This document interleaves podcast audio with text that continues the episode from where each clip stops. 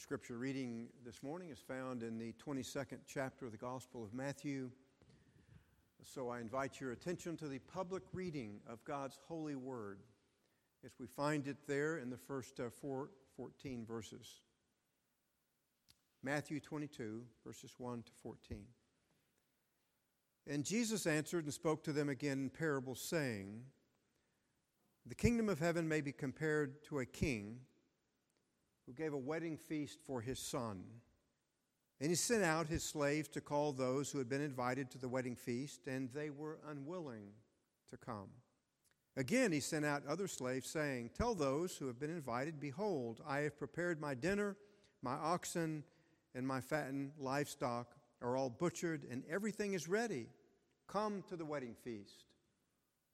But they paid no attention, went their way, one to his own farm, another to his business and the rest seized his slaves and mistreated them and killed them. But the king was enraged and sent his armies and destroyed those murderers and set their city on fire. Then he said to his slaves, The wedding is ready, but those who were invited were not worthy. Go therefore to the main highways, and as many as you find there, invite them to the wedding feast. And those slaves went out into the streets and gathered together all they found, both evil and good and the wedding hall was filled with dinner guests. But when the king came in to look over the dinner guests, he saw there was a man not dressed in wedding clothes. And he said to him, Friend, how did you come in here without wedding clothes? And he was speechless. And the king said to the servants, Bind him hand and foot, and cast him into the outer darkness. In that place there shall be weeping and gnashing of teeth. For many are called, but few are chosen. And may God bless the reading of His Scripture. May we receive it by faith, and may we ponder its majesty as we should. Parables uh, teach us about the present and the future kingdom of God. But here, God is uh, dealing with a particular aspect of his kingdom in which he calls his people. Uh, the text contains three responses to the call of God. Two of those responses are resoundingly rejected. And it is, of course, meant to teach us how we came to faith. It is to rivet us to those who do come in the parable and who remain for what is the greatest celebration of all time a future aspect of the kingdom, a present aspect of the nature of the call of God. The story is about a wedding feast and invitations to the feast. The context, of course, engages Israel, subject matter of the surrounding parables, and the elect from all the nations. More critically, the kingdom invitations come with a sense of urgency as refusal to the invitation means cataclysmic judgment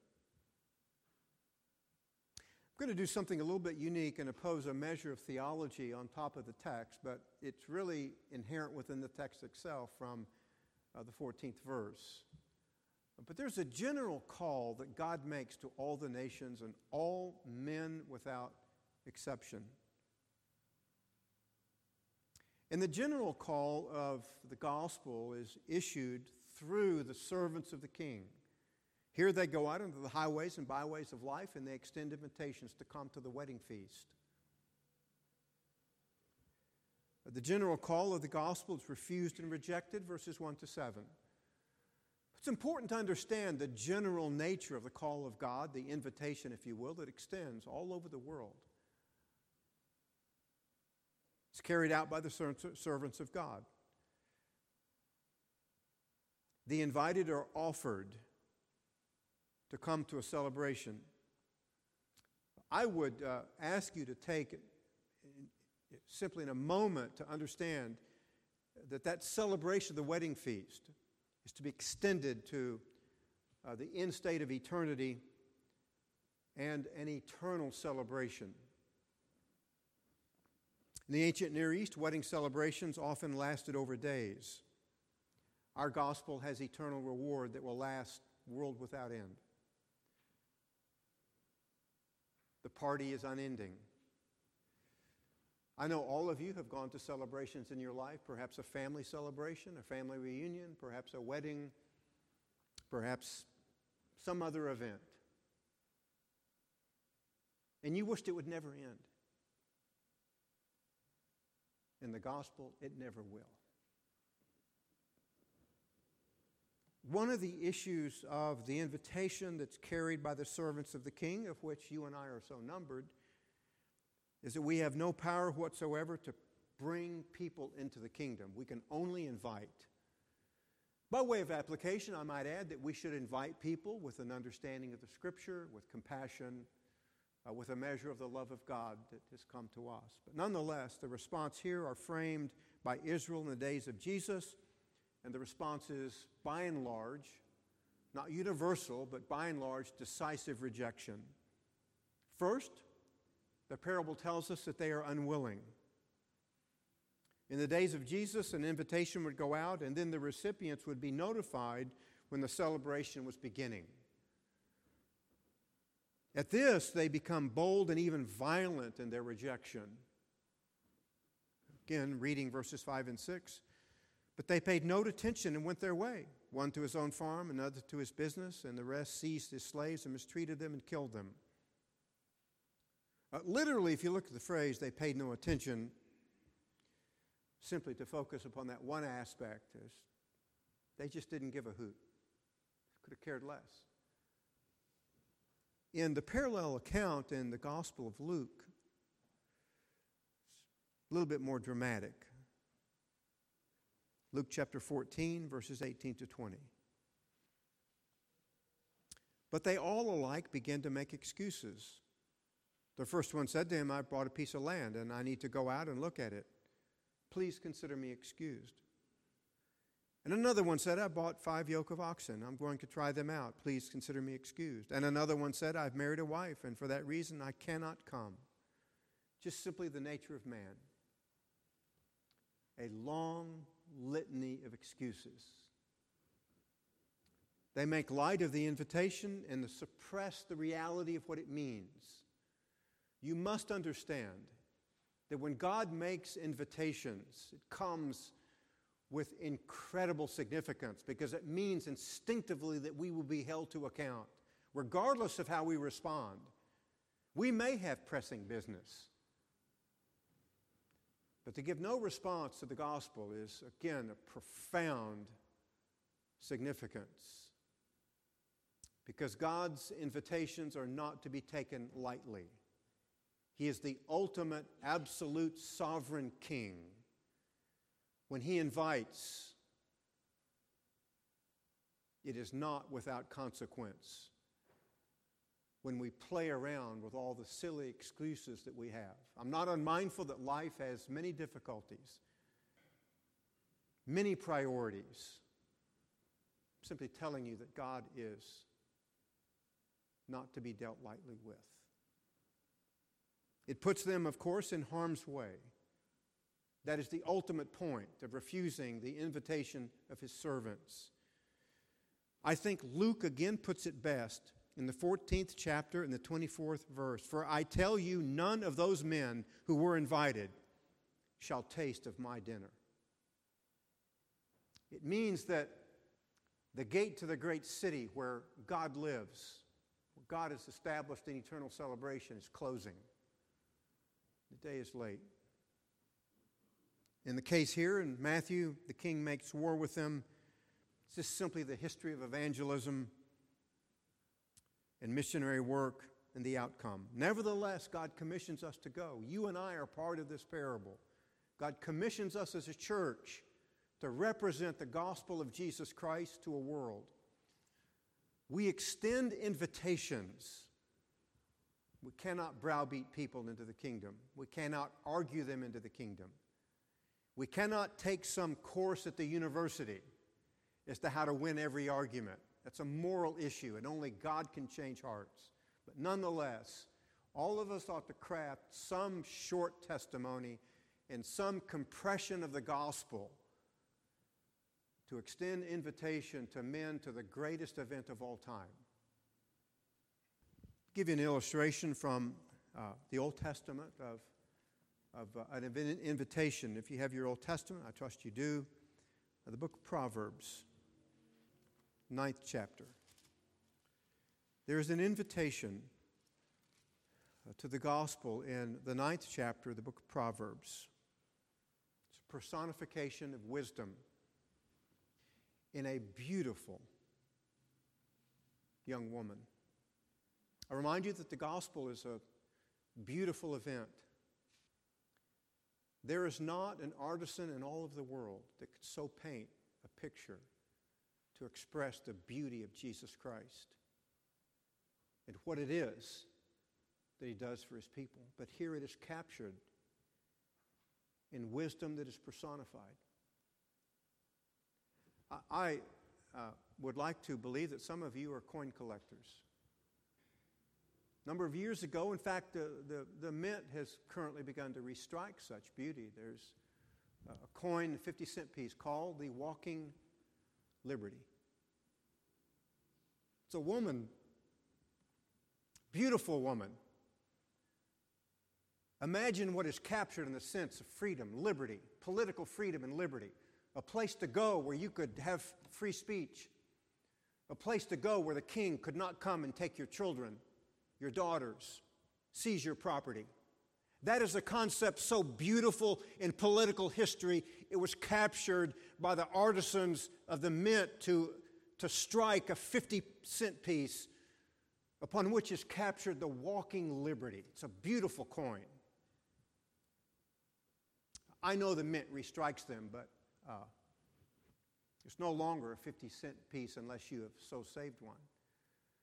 Because in American culture, we trash everything, even our currency. 1964, we jerked the silver out.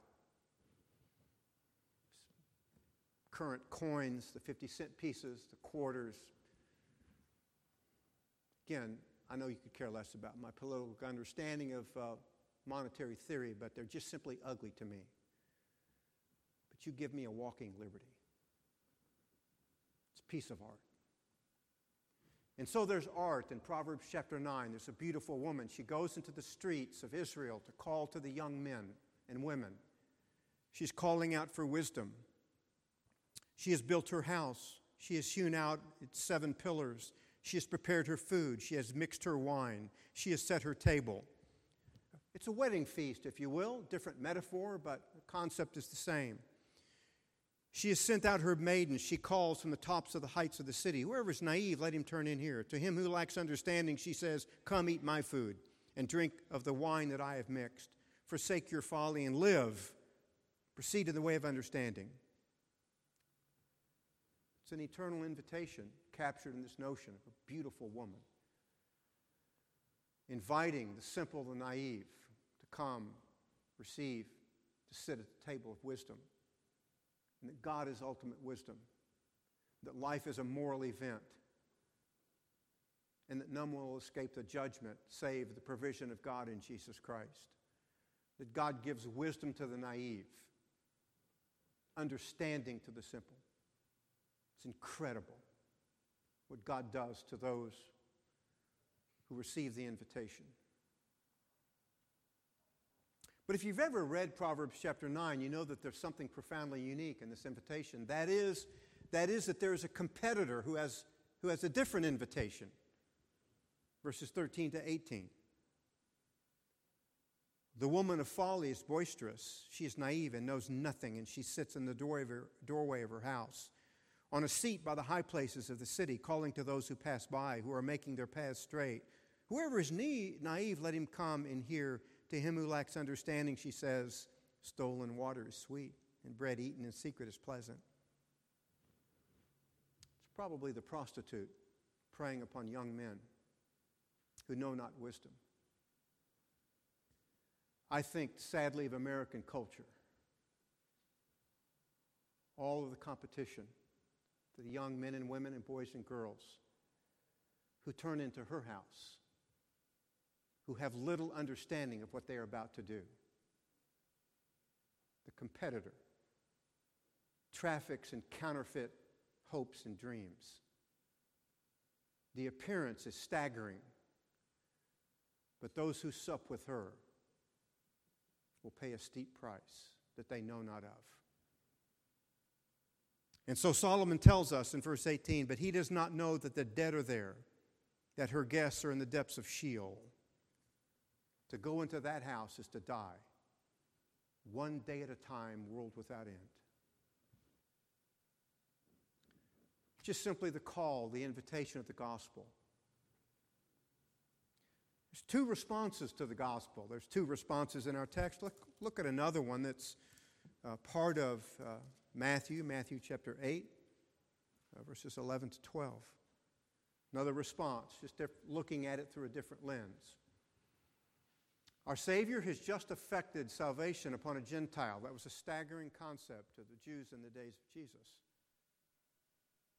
And then he frames it in the concept of an eternal celebration. And I say to you that many will come from east and west and recline at table with Abraham and Isaac and Jacob in the kingdom of heaven. The Gentiles are going to come from north, south, east, and west. They cannot be kept from coming. The call will go out and they will understand who Christ is and they will come. They will recline at table with the great patriarchs and be part of the family of God.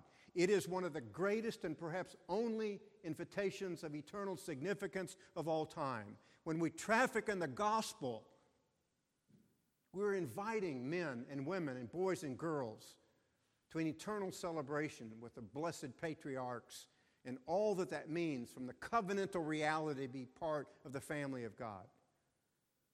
But many could care less. And the sons of the kingdom shall be cast out into the outer darkness. In that place there shall be weeping and gnashing of the teeth. That part is uh, part of our text as well. The call is urgent.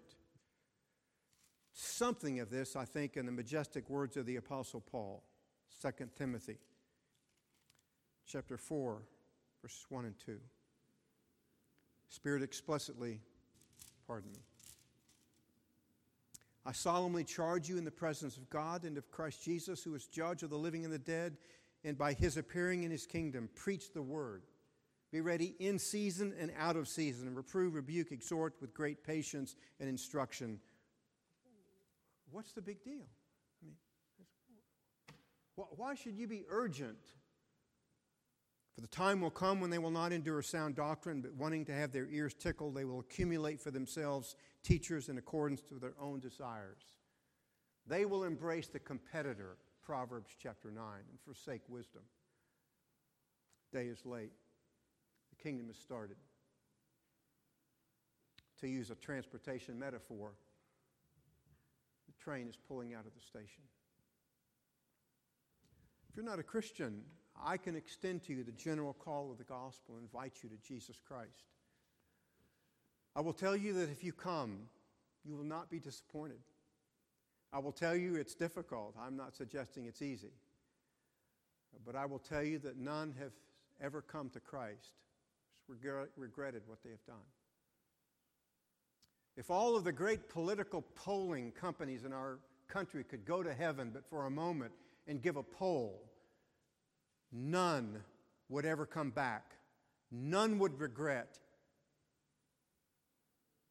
None would say Christ was a shyster lawyer. None would say, I wish I'd never come. It's the invitation that uh, goes to you if you're not a Christian. Christ is the only Redeemer. There's thousands of competitors, but He's the only one appointed by God.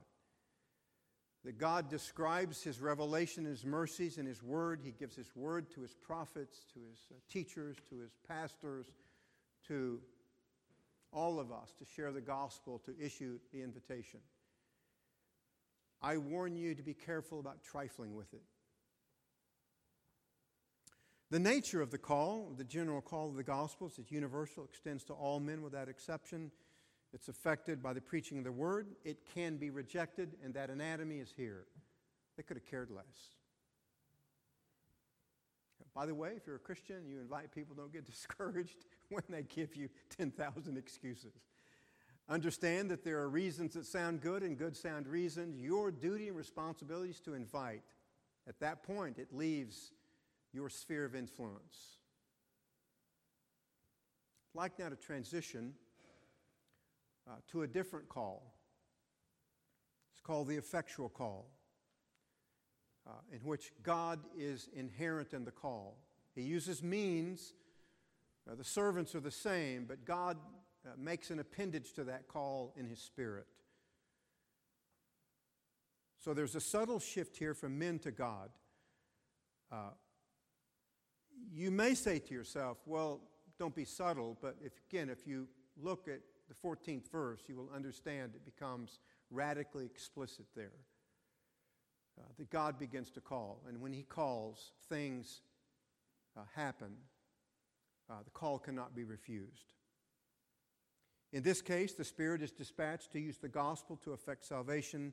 When God makes the call, kingdom invitations are effectual and ineluctable to the elect, meaning that they are kept for a future celebration of unparalleled magnitude. I think that is the story of verses 8 to 14. I like to go to parties, particularly when the cooks are good. We are looking at the best. give you an illustration here.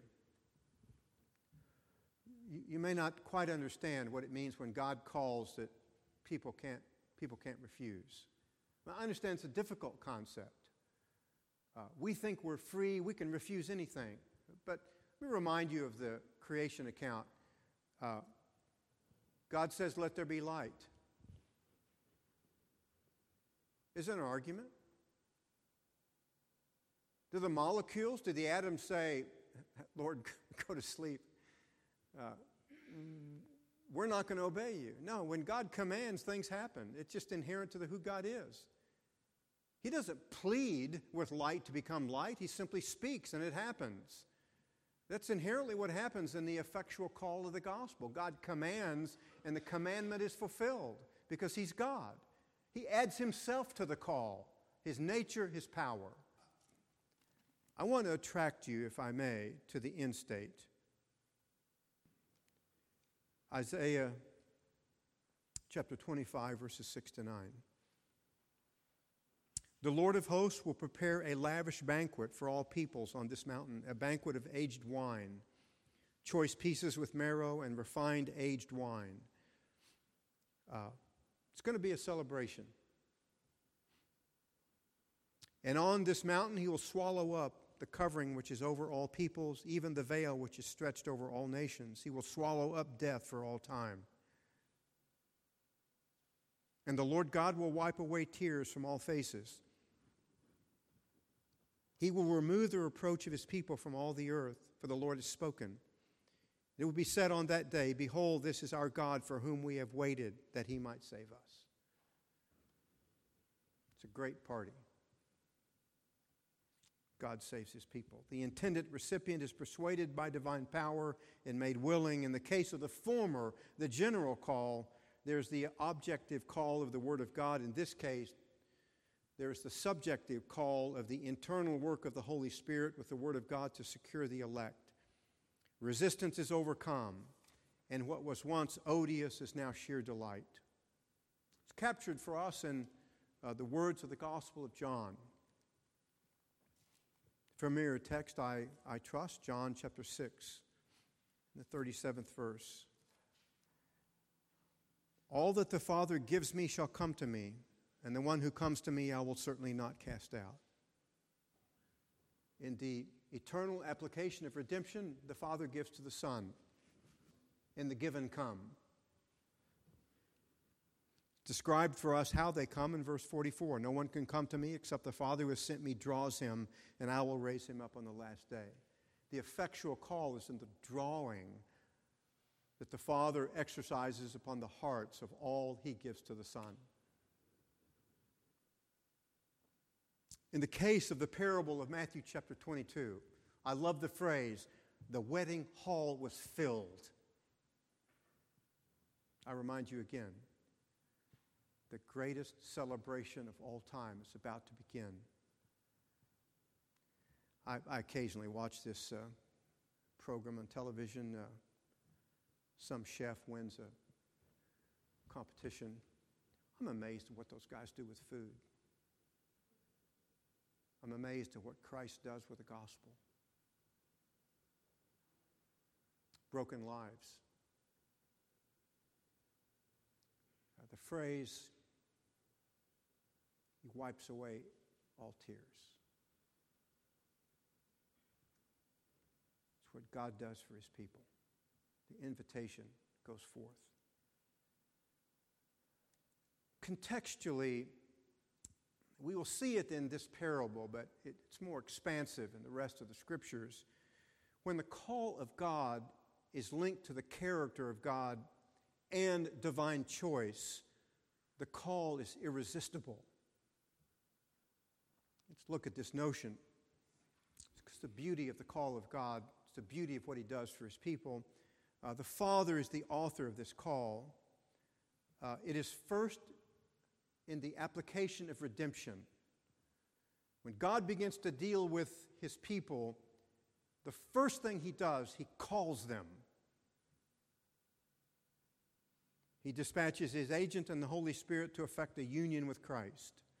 Let's look at the character of God in this call. 1 Corinthians chapter 1 and verse 9. God is faithful. The character of God. God is faithful. God is faithful through whom you were called into fellowship with his Son, Jesus Christ our Lord. You were called.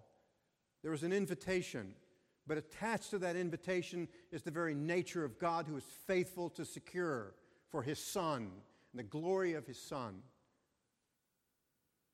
It's linked to the character of God who acts upon us. The end state is fellowship with Christ. The call, therefore, cannot fail to achieve the intended end of securing us into fellowship with His Son.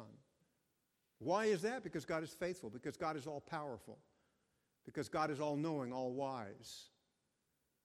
And when God says to the heart of one of His own, let there be light, there is light. Another great expression of this in uh, Paul's first letter to the church at Thessalonica. 1 Thessalonians chapter 5, 24th verse. Appeal to the character of God. Faithful as he calls you. The context is a number of precepts of God that encompass the effect of the divine call, the doing of which is linked to the character of God. I'm going to read to you the essentially more literal rendering of the Greek text. Faithful is the one calling you, he also will do it. It means of all the duties of the Christian faith, and there are many, God will make it so in the hearts of his people. Because he calls us and he makes it happen. In other words, God secures our response to the call. Second, the call is uh, secured uh, by divine power. Romans chapter 4, verse 17. As it is written, the Father of many nations have I made you in the sight of him whom he believed, even God, who gives life to the dead and calls into being that which does not exist. The context is the promise of a son given to Abraham, and Abraham long since passes the biological ability of he and his wife to bear a child. But God can create. Promise of God goes to Abraham, but it's not a lifeless promise. Inherent within the promise itself is divine power. And on the day of God's choosing, Sarah bears a son. Because God can give life to that which is dead. If you're a Christian, that's exactly what He did with you. He called you and made you alive so that you would respond to the call. It's linked to God's sovereign power. Thirdly, the call is offered in time as an extension of God's eternal purposes. The call is purposeful and targeted. The chain of redemption in Romans chapter 8 is perhaps one of the most beautiful expressions of all of the scripture of the chain of the redemptive events that occur within the heart of a believer, the child of God, the child of the faith. It's the order of the application of redemption.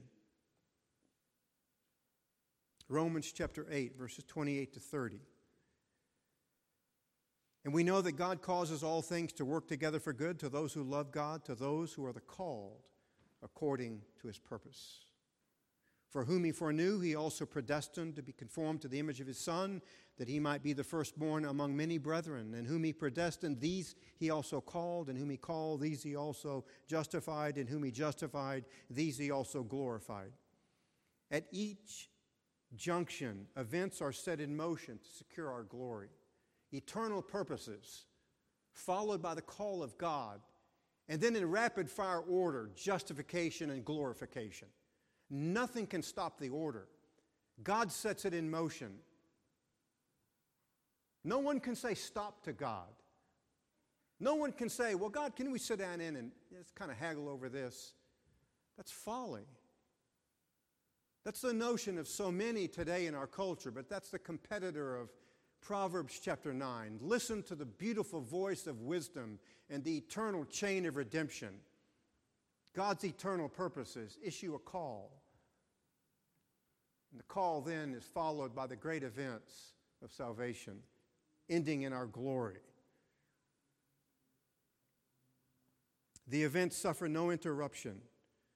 Nothing about the totality of our salvation can be derailed. God is the subject, and God will secure the blessings that He has for us in eternity. I don't understand much of contemporary American theology, but I don't have to. I, it's this notion that uh, God just simply does his part and then he turns to you and says, Well, good luck. I hope you make it. Uh, that theology does nothing for my heart, it doesn't stir me, it doesn't wow me. But God doesn't say, Good luck. I hope you make it. God secures the intended effect and the response that he demands of his eternal sons and daughters. And were it any other way, we would have no hope. Our faith would eventually unravel and we would be lost. Bringing us to the table and setting before us sumptuous meals like justification and sanctification. We are so enthralled and so thrilled by the meal, we will never get up and never leave. And He keeps us by His own power. Fourth, of course, the call is gracious. It has nothing to do with anything within us or about us. Uh, Romans chapter 9 in the 11th verse. For though the twins were not yet born and had not done anything good or bad, in order that God's purpose according to his choice might stand, not because of works, but because of him who calls. Now, I'm reminding you that there's something that I'm trying to do, and that is to get you to attach to the notion of God's calling to God's eternal purposes and election. Because once you do that, and the text, I think, pushes us in that direction. I would use stronger language, but uh, just out of niceties, I think it pushes you in that direction. You must say that the calling is irresistible and effectual. I love the word ineluctable, it cannot be denied. God has such a powerful sway over us and the beauty and majesty of walking liberty and walking wisdom in Jesus Christ that we say, wow, that's incredible. I want her. I want the Savior. And we flee to Him, never ever to leave again. I understand there are moments of discouragements and perhaps momentarily lapses, and I understand sometimes we fall. But He is so profoundly beautiful and handsome we eventually get up and return again to our great and only Redeemer, only to learn that his hand was upon us from eternity past. The initiative is divine, the outcome is certain. The effectual call cannot fail its accomplishment. Romans chapter 11 and verse 29. For the gifts and the calling of God are irrevocable, they cannot be changed. It's an immutable call. If the call was mutable, if the call could fail to intend its eternal purposes, I submit to you the reality that God would not be God, and that's insanity. When God appends to the call his eternal character, we're not only going to be invited, he's going to bring us, and we're going to delight in coming. Because the celebration is so incredibly profound. Illustration of this, if you want to see it's happening perhaps in a measure of your own life, occurred in the life of one of the greatest men who's ever lived, the Apostle Paul. He describes uh, his own coming to faith, uh, Galatians chapter 1 and the 15th verse. But when he who had set me apart, even from my mother's womb, and called me through his grace, was pleased. Paul comes to faith because God called him and set him apart before he was even in his mother's womb. Description of your own faith. This sentiment is captured for us, I think, most beautifully and perhaps decisively in 2 Timothy chapter 1 in verse 9. Previous verse uh, speaks of the gospel according to the power of God. And therefore, it has to happen because God's power is linked to the gospel. I preach the gospel. When God preaches it, he adds power to what is preached.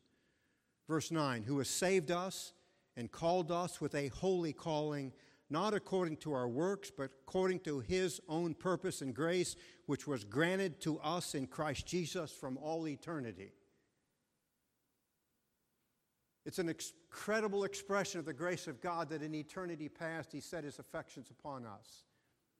He issued a call, dispatches his spirit to effect the call. The response is certain we come. We can't be kept from coming.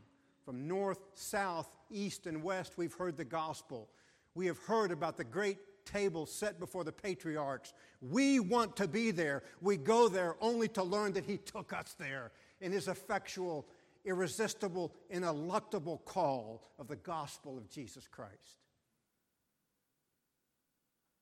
It is a holy calling, changes us and makes us different. I told you at the outset there were three responses to the call rejection to the general call of uh, the gospel, acceptance, uh, the effectual call. But there's a very unique uh, response here in this text that uh, is found elsewhere in the Gospel of Matthew. We will look at it again in, say, Matthew chapter 25. But uh, the parable ends with a man found in the assembly improperly dressed uh, parables, as you know, are not precise theological statements. Uh, they're not meant to be. We have the epistles that are that. But rather, it teaches us that pretenders will come into the visible kingdom. Uh, so it's what happens in Matthew chapter 22. The king goes into, before the celebration is about to begin, he sees someone there who's not properly dressed. Uh, the man is found out and rejected. Uh, in the days of Jesus, men would wear white to weddings. Uh, the change of clothing is a metaphor for salvation. Uh, very quickly, uh, Galatians chapter 3 and verse 27 you've been baptized, you have been clothed with Christ. It's a clothing garment industry metaphor. We put on Christ. Christ measures the garments of our redemption and clothes us. Except for this man. He's found out, he's a pretender. I mean, his garments look a little bit like, but no, there's something off. The, the, the tailor is, he's kind of good, but yeah, it's just some, something wrong. There's, no, it doesn't, doesn't seem to fit, doesn't work. He's found out, he's a pretender. It captures something of the sentiments of the nation of Israel in the days of Christ. But it's found everywhere today. Pretenders fill the church. By the way, many times they fill the church because the church itself is pretending. It's one of the reasons to give attention to the uh, proper teaching ministry of the Scripture because pretense is everywhere. We have pretend theology, and people pretend to believe, but they'll be found out. Give you the better outcome, two great verses. We looked at the feast in Isaiah. Let's look at the clothing uh, affected by God. Isaiah chapter 61, the 10th verse. I will rejoice greatly in the Lord. My soul will exult in my God, for he has clothed me with garments of salvation. He has wrapped me with a robe of righteousness, as a bridegroom decks himself with a garland, as a bride adorns herself with her jewels. God clothes us. He's the garment maker, He's the tailor. The beauty of the dress is incredible. There's something of this in the final book of the New Testament, the book of the Revelation, chapter 19, verses 7 and 8. It's a description of you if you are a Christian, placed your hope and faith in Jesus Christ. Let her rejoice and be glad and give glory to him, for the marriage of the Lamb has come, and his bride has made herself ready. Uh, there is a measure in the Christian faith where, in the doctrine of sanctification, we make ourselves ready we lay hold of the means of grace. I'm not unmindful of that. It's part of the urgency, the call of God. Uh, but even in the doctrine of sanctification, God is sovereign. Uh, God is working these things out in our hearts to accomplish His eternal purposes. But look at verse 8. And it was given to her to clothe herself in fine linen, bright and clean, for the fine linen is the righteous acts of the saints. It was given to her. Even our participation has been given as an act of the grace of God. God clothes us, it's given to us. We don't go into the store and say, Well, I think I'll pick this, uh, this, and this, and this. God clothes us and affects our eternal salvation. And thank God that He does, because it means that nothing that He does can be unraveled or worn out.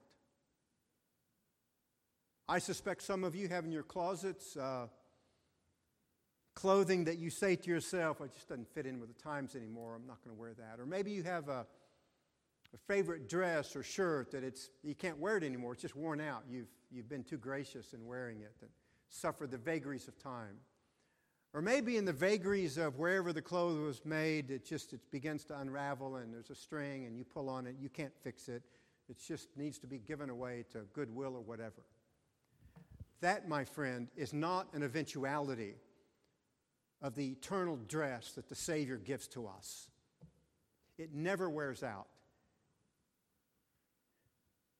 It is never out of step with the times. In fact, it will endure all times, and we will wear it into all eternity. And we will thank God at the eternal celebration that He so clothed us, and He has made us righteous in the blood of the Lamb. It's very interesting that the context of the book of the Revelation, chapter 19, is. Uh, Babylon and false religion. Her, her people are dressed too, but they won't enter eternity. They'll be shut out. The idolatrous dress of the priests of false religion don't work. They're pretenders. The door will be closed upon them. Only, only the elect who are clothed in the righteousness of Christ will remain to begin the celebration.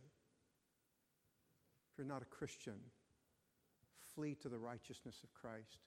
Ask Him to clothe you with eternal clothing that will be acceptable before the eternal King, that will give you access to the eternal table and a sumptuous fare. Will never run out.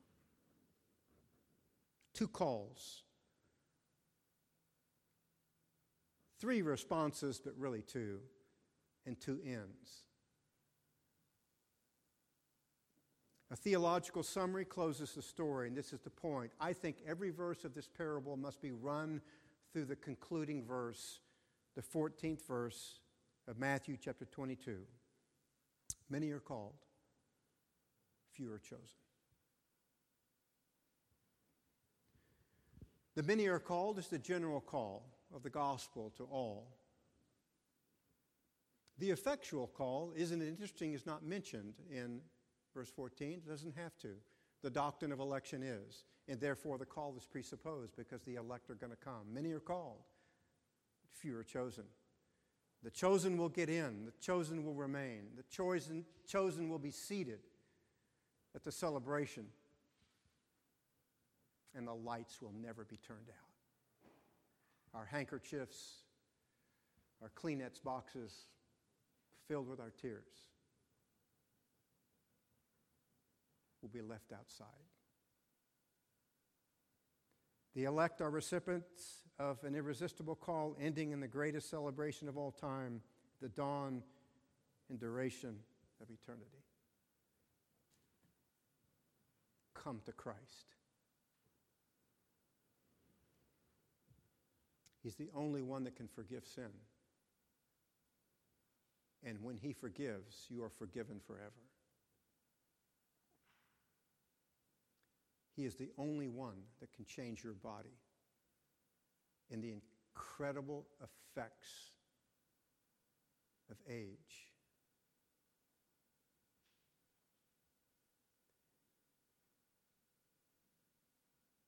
When I go visit my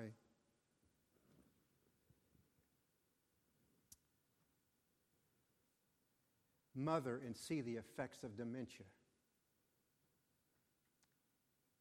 it's a living display of the gospel. Only He can reverse it. Because she is a Christian, He will. Come to the Savior if you're not a Christian. The competitors will pay you off counterfeit money. He's got the real deal. Would that He would be gracious to you, call you to Himself, and set you upon the path to the great wedding feast of the Lamb.